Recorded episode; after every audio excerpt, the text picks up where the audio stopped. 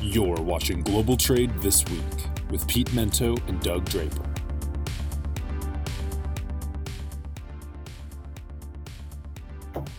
Hello, everyone, and welcome to an NHL Playoffs edition of Global Trade This Week.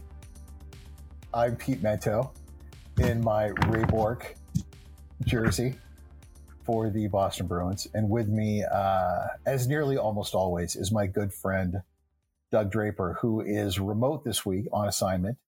Uh, in I never it's it's it's not Northern California. What we call this like Central Central California, Cent- the Central Valley. That's what it's called.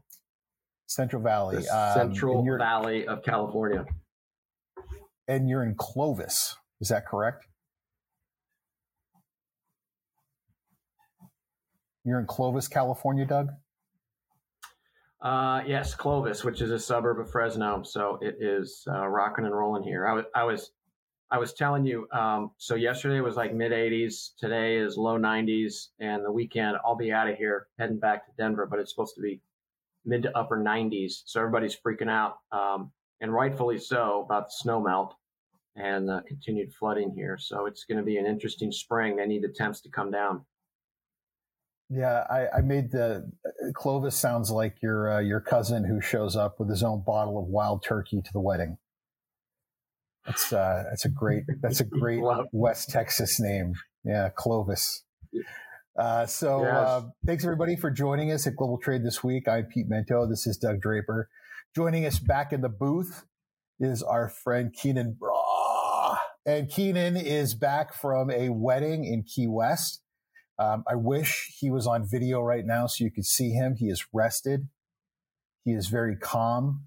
He's tan. He he absolutely looks like he's come back from his island adventure mon. He's 100% mm-hmm. Jimmy Buffett Keenan now. I think he's going to be drinking margaritas and eating cheeseburgers in paradise. He's going to buy a sailboat and a bicycle. And um, we're just, he's going to be like shirtless and cut off jeans walking around mm-hmm. in flip flops and, and drinking Jose Cuervo for the rest of his life, Doug. I think that's yeah that's going to be Keenan now. Yeah. But yeah. Uh, it's your turn, pal, to kick us off, and I think we're going to tag team this week's first uh, first uh, topic. Yeah, yeah, we certainly are, and it's all about um, parcel. So, Pete, I'm I'm dubbing this tag team section the the summer of love was 1967. This is the summer of parcel and it's not Haight Ashbury Street. It's the cross section of Memphis and Atlanta. Um, we're going to see a lot of craziness going on. So here's my two takes on things, Pete, and then I'm going to have you chime in because you have a different perspective on it. Um, UPS strike pending. FedEx is restructuring. Um, you know, and I believe the FedEx had an anniversary, a 50 year anniversary, a couple days ago, maybe a week ago. I think it was April 23rd.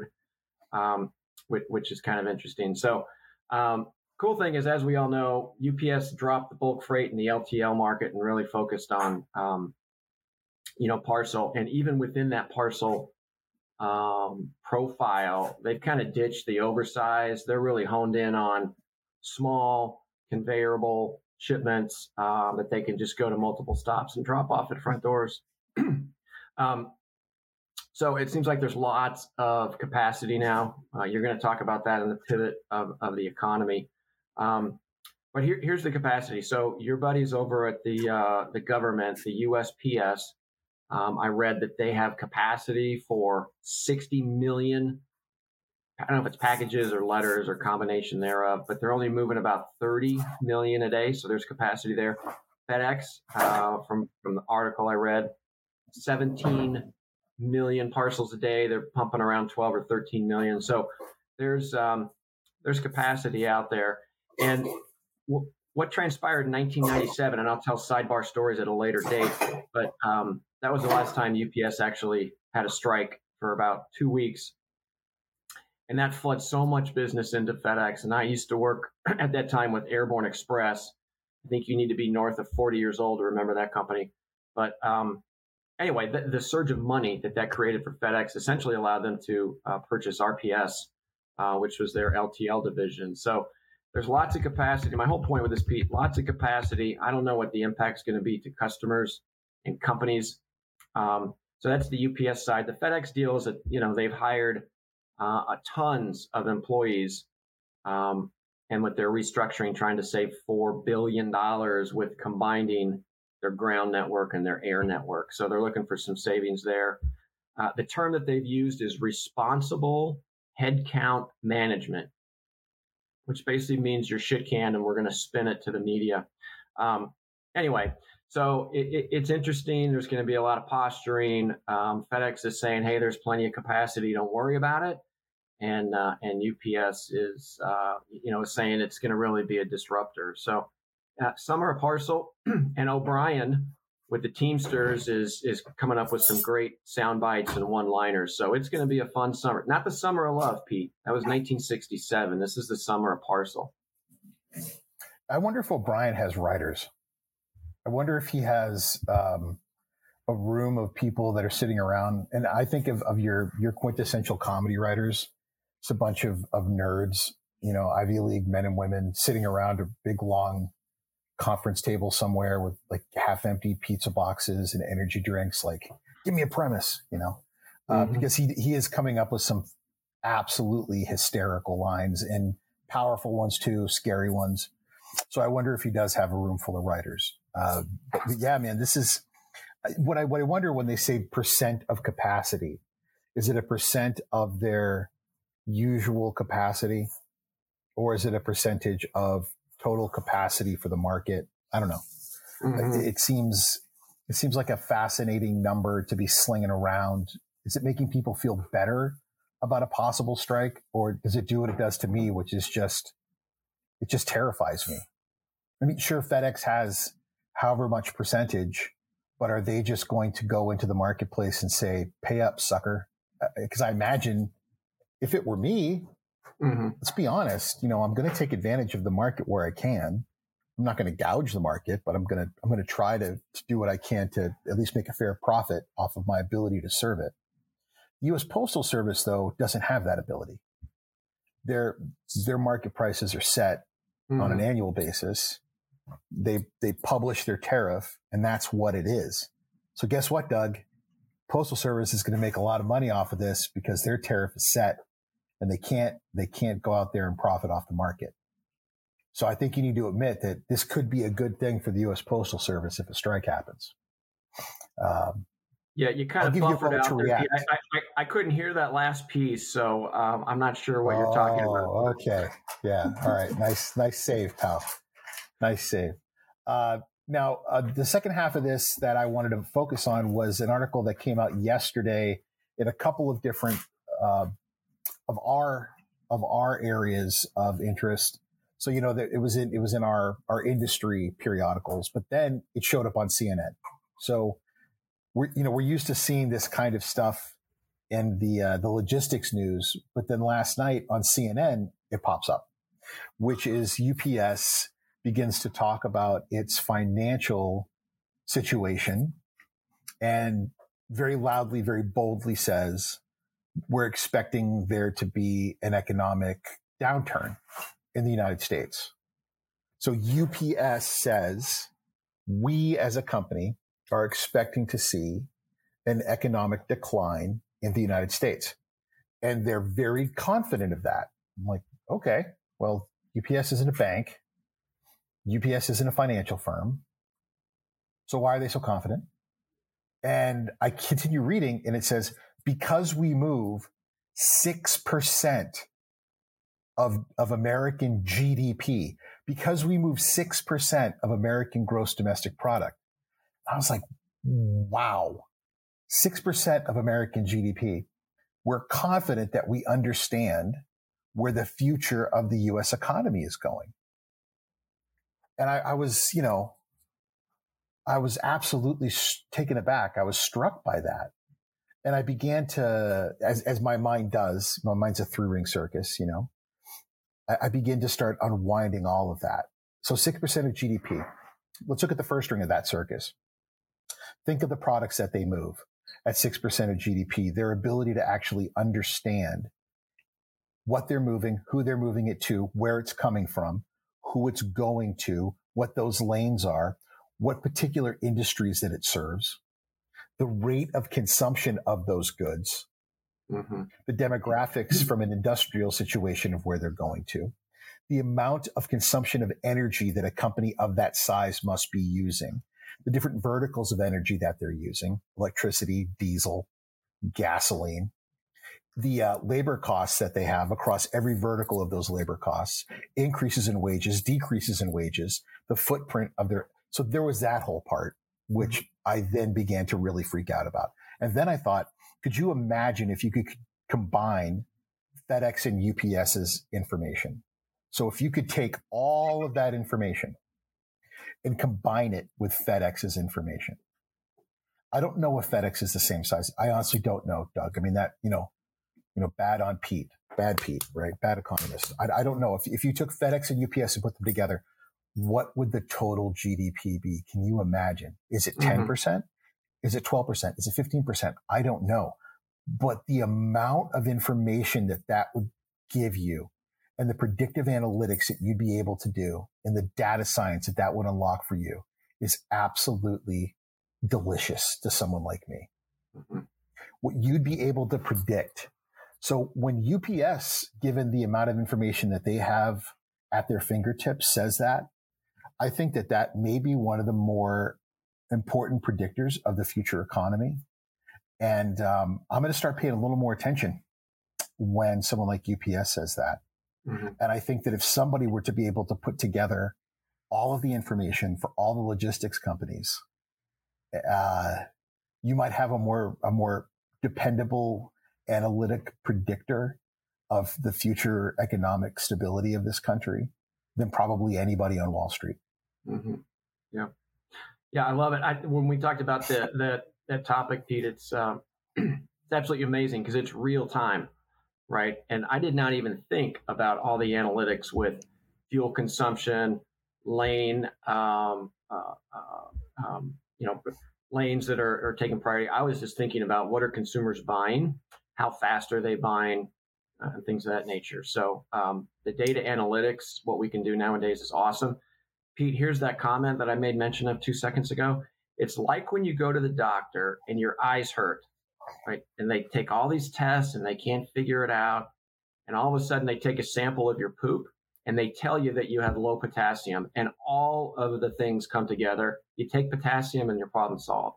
So it's poop analytics is what I'm going to refer to it as, Pete. I think you can say that word on podcasts. So um, I, that, that's it. It's poop analytics through the parcel industry, and I love it.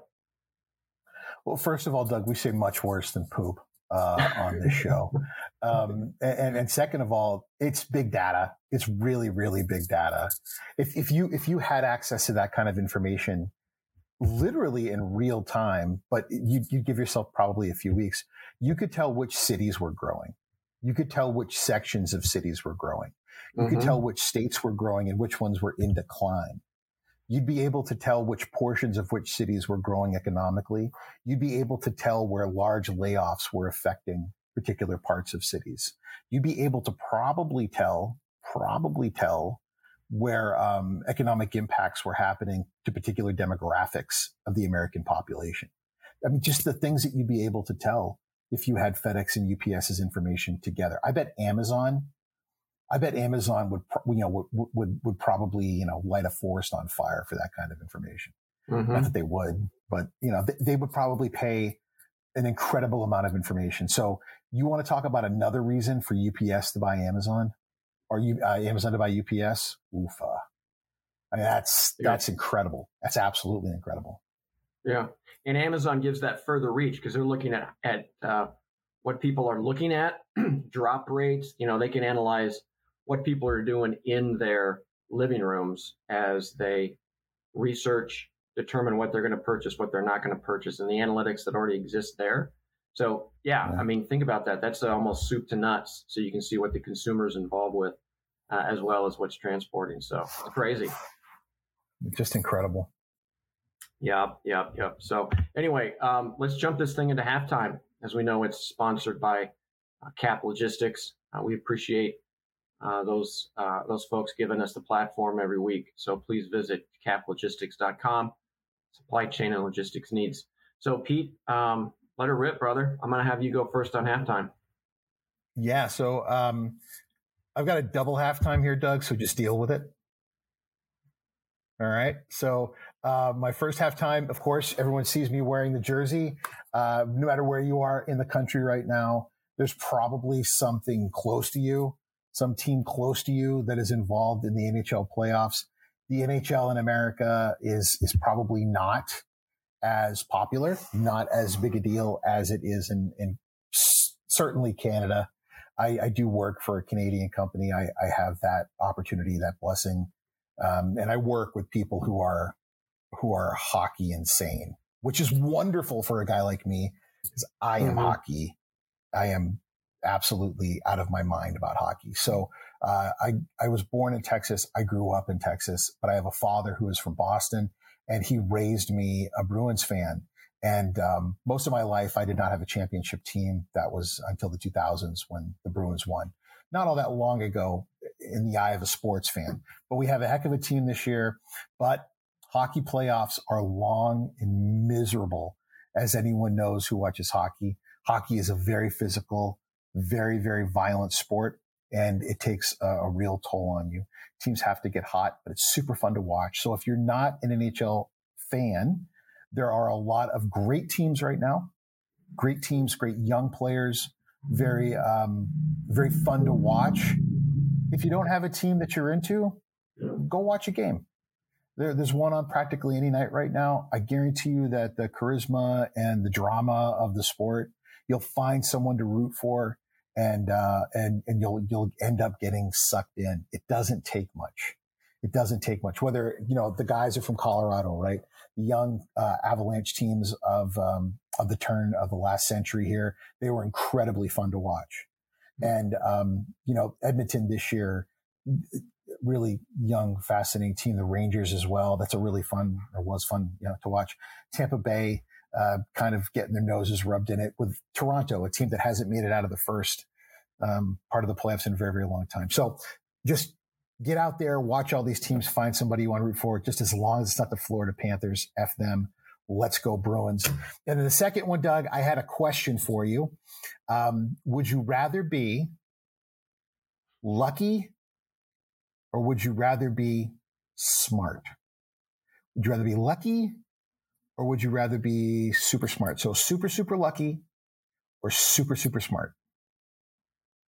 So is is luck uh, to me that means it's always positive, right? I just want to clarify yeah, like, like that. Things things just sort of like you know if if if things were going to break one way or the other, things just sort of you know it just you know they just usually kind of break your way when when you need something to kind of break your way. Yeah, yeah, without question, lucky.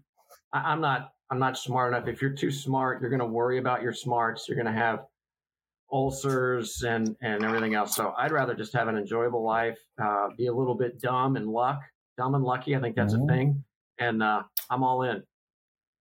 You? Yeah, I'll tell you what, dude. Um, I've been the smartest guy in the room before.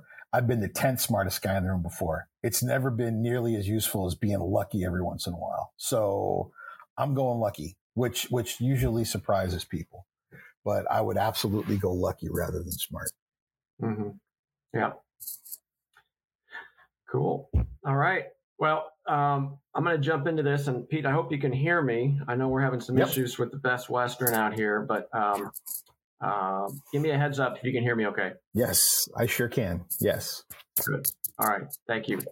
So my uh, my halftime is about Louis Vuitton and um, the powerhouse that that is. Louis Vuitton, Moët, Hennessy reached a 500 billion dollar status uh, recently, largest company in Europe, and the richest man in the world with uh, Bernard Arnault. Uh, I think he's worth 200 billion. I think 212 billion. 60 subsidiaries, 75 brands, Tiffany's, Christian Dior, Louis Vuitton, Tag, Fendi, Sephora. Um, it's amazing. But here's the deal: they got five. He has five children, all of which are part of or around the empire. And if you've ever seen the show Succession, I know we've talked about that. This is a real life succession. Um, Arnault is 75 or 74 years old. So things are going to get real. And I think you could just throw some uh, French subtitles into Succession, and you're going to have that family dynamic. So the point of this one, Pete, amazing company that's just exploding. Uh, he's positioned itself, uh, his company, in, in, amazing. But there's going to be some uh, some nuances and some funkiness um, with that family dynamic as uh, the uh, generation shift to the new leadership. So a little different halftime from my perspective, but I wanted to share that when it made headlines this week. So uh, f- first of all, Doug, um, good for him. God bless him. That is quite an accomplishment. Uh, second of all, Succession is a stupid show. Um, I want to go on record. And the reason it's a stupid show is it is it is maybe one of the worst depictions of of corporate uh, corporations are boring, and you know all that all that corporate stuff that they're talking about, all the drama that they're leading up to. Yes, it's tense and it's anxious, but it's done with that that whole brand that he built. It was done with just a you know a, a bloodless, merciless, no anxiety. It, was, it was knocked out with math and banking and it was done with with with lawyers and like all the stuff that happens in it. It's just it's it's basically a soap opera for people who don't know about corporations. So let's just get that out of the way. However, it's Brian. Is it um, is it Brian mm-hmm. Cox? Is that his name? Who plays Logan? Incredible actor. That's fun to watch. Yeah. I watch I watched that show because of Tom, the guy that plays Tom. I think he's hysterical. Mm-hmm. I know that no one likes him. I love the guy. I think he's wonderful. I love the guy. Um, second of all, when you have these issues with these families fighting over these companies, I think it's um, as a shareholder, you know, that must be something terrible to watch. And I think it's a great indication of how you need to have these succession plans in every single business. I don't care how big you are. You need to have your number two identified. If, if you're the, if you're the supervisor of the customs brokerage team in Toledo. You need to have a second identified, and your second needs to have a second identified. You owe it to your team and everyone else around you to always be growing that next level and to have people clearly identified and have someone under them identified. It's so important to have all that set up so there's no questions. Yeah. All right, Doug, give us your next topic. All right brother, and uh, we'll, we'll do this. I'm doing re- I'm doing this one really quick, right? So it's the uh, the Chips Act. When I was on the plane coming out here to California, read a great podcast about the chip the Chips Act. The the the analogy that it's the oil of the new generation. If you control chips, just like if you controlled oil, uh, you had a lot of power. So the one thing that uh, this podcaster, and I'll make re- reference of it in this post, he said that there's um, 90% of the advanced processors, these are the ones that go into the smartphones and will be teaching AI and artificial intelligence and the things that everybody's been, uh, been hyping about. 90% of those are made by TSMC in Taiwan. 90%. So if you can imagine if 90% of the world's oil was produced by one country, it would be shocking and concerning. So um, it's not. So the CHIPS Act that came out was um, a big number. Uh, the U.S. CHIPS Act, I think it was 39 billion billion dollars that was going to be invested. But to build a plant with the technology, the uh, equipment needed to make these chips, uh, setting up a plant could be 20 billion dollars when you look at physical structure, the tooling, the whole nine yards. Um, so 39 billion is a lot, but to get online and develop chips is, is not a quick is not a quick fix. So the Chips Act, it's got a lot of press, but we're in a worse spot than ever, Pete. Uh, and, and, this this podcast I listened to um, is just shocking uh, uh, about that. And here's the one thing. So, there, well, here's two things, my friend. Number one, it's another example of if you sell the picks and axes to the miner, that's where the money is. So if you're developing the machinery and the technology that goes into the manufacturing plant, I think you're going to be in a great position. And then, secondly, um, this individual said that Apple is in the worst possible position because the second largest market is China. Their second largest market is China. Almost all of the assembly is done in China. I know they've migrated some of that to India, and all critical chips for for uh, Apple devices, all of them are made in Taiwan. And with that tension between China and, and Taiwan, China and the U.S., and that whole quagmire, um, really puts Apple um, kind of at the precipice of what happens if. So uh, they're a smart company. I'm sure they'll figure it out. But um, the chip situation is not going to be fixed overnight. It's more dire than uh, than I think the general public realizes. And we're here today, Pete, to shed the light, the spotlight, if you will, on the craziness of the chip situation.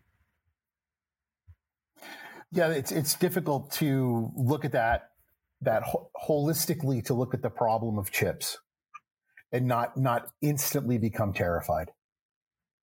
I think as uh, particularly supply chain professionals and trade professionals to realistically understand from the machinery that makes the chips to the chips themselves to the ability to move all of that infrastructure and the finished goods themselves as well as the um, the raw material that goes into all of that supply chain and not to get scared.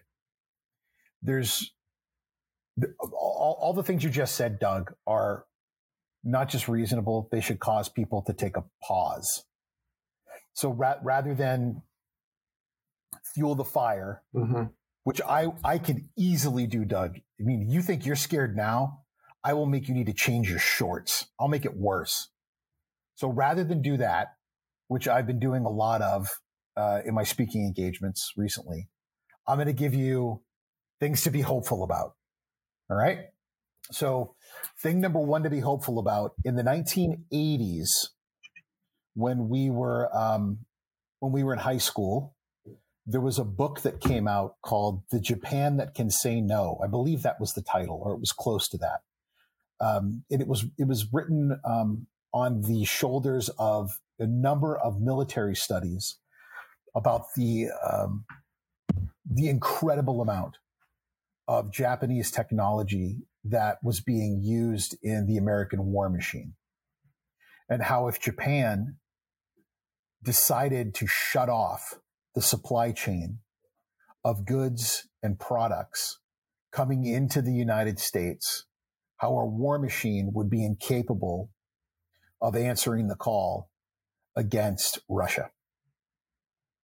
That that got a lot of attention for two reasons. One, the the ease with which someone could blockade the uh, the Japanese island and how that would um, that would more or less cut off that supply chain to the United States.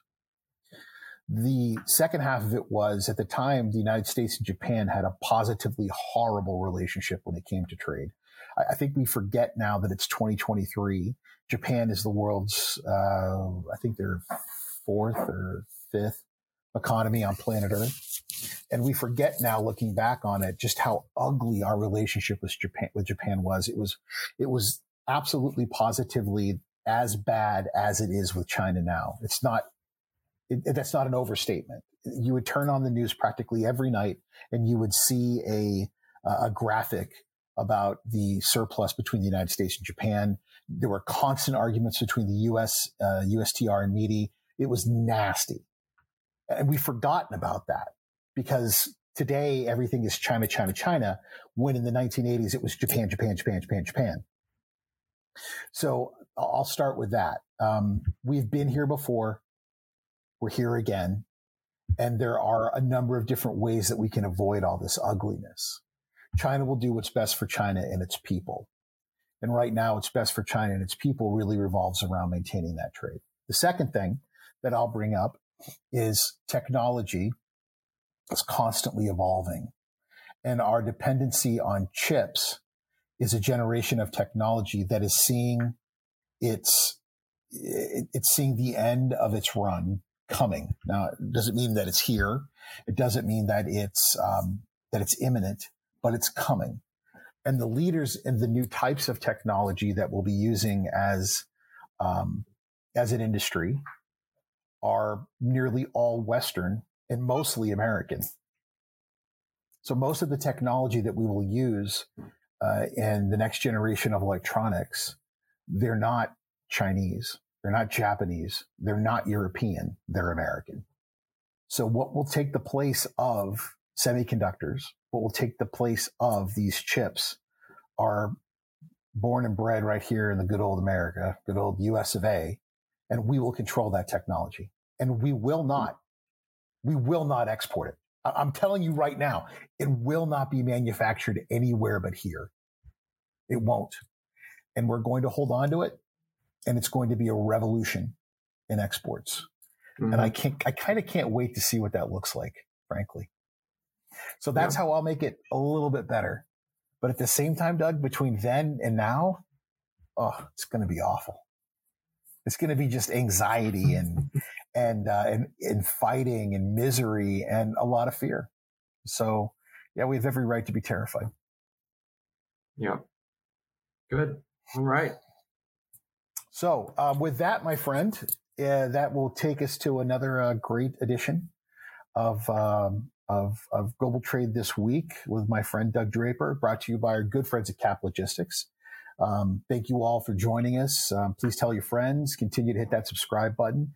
You can listen to us as well, rather than watching us on practically every podcast um, platform that you can imagine. We want to thank Cap Logistics for providing us the funding and the support to bring this to you, as well as uh, as Keenan, who I guess I'll refer to as either Shrimp or Dan these days. Um, the list goes on and on of Jimmy Buffett jokes that I could uh, I could put together as he strings together the coconut telegraph and does the destination cool. samba. Yeah. So thank you so much, everyone, and we'll see you again next week with another great edition of Global Trade this week. Thanks. All right. You.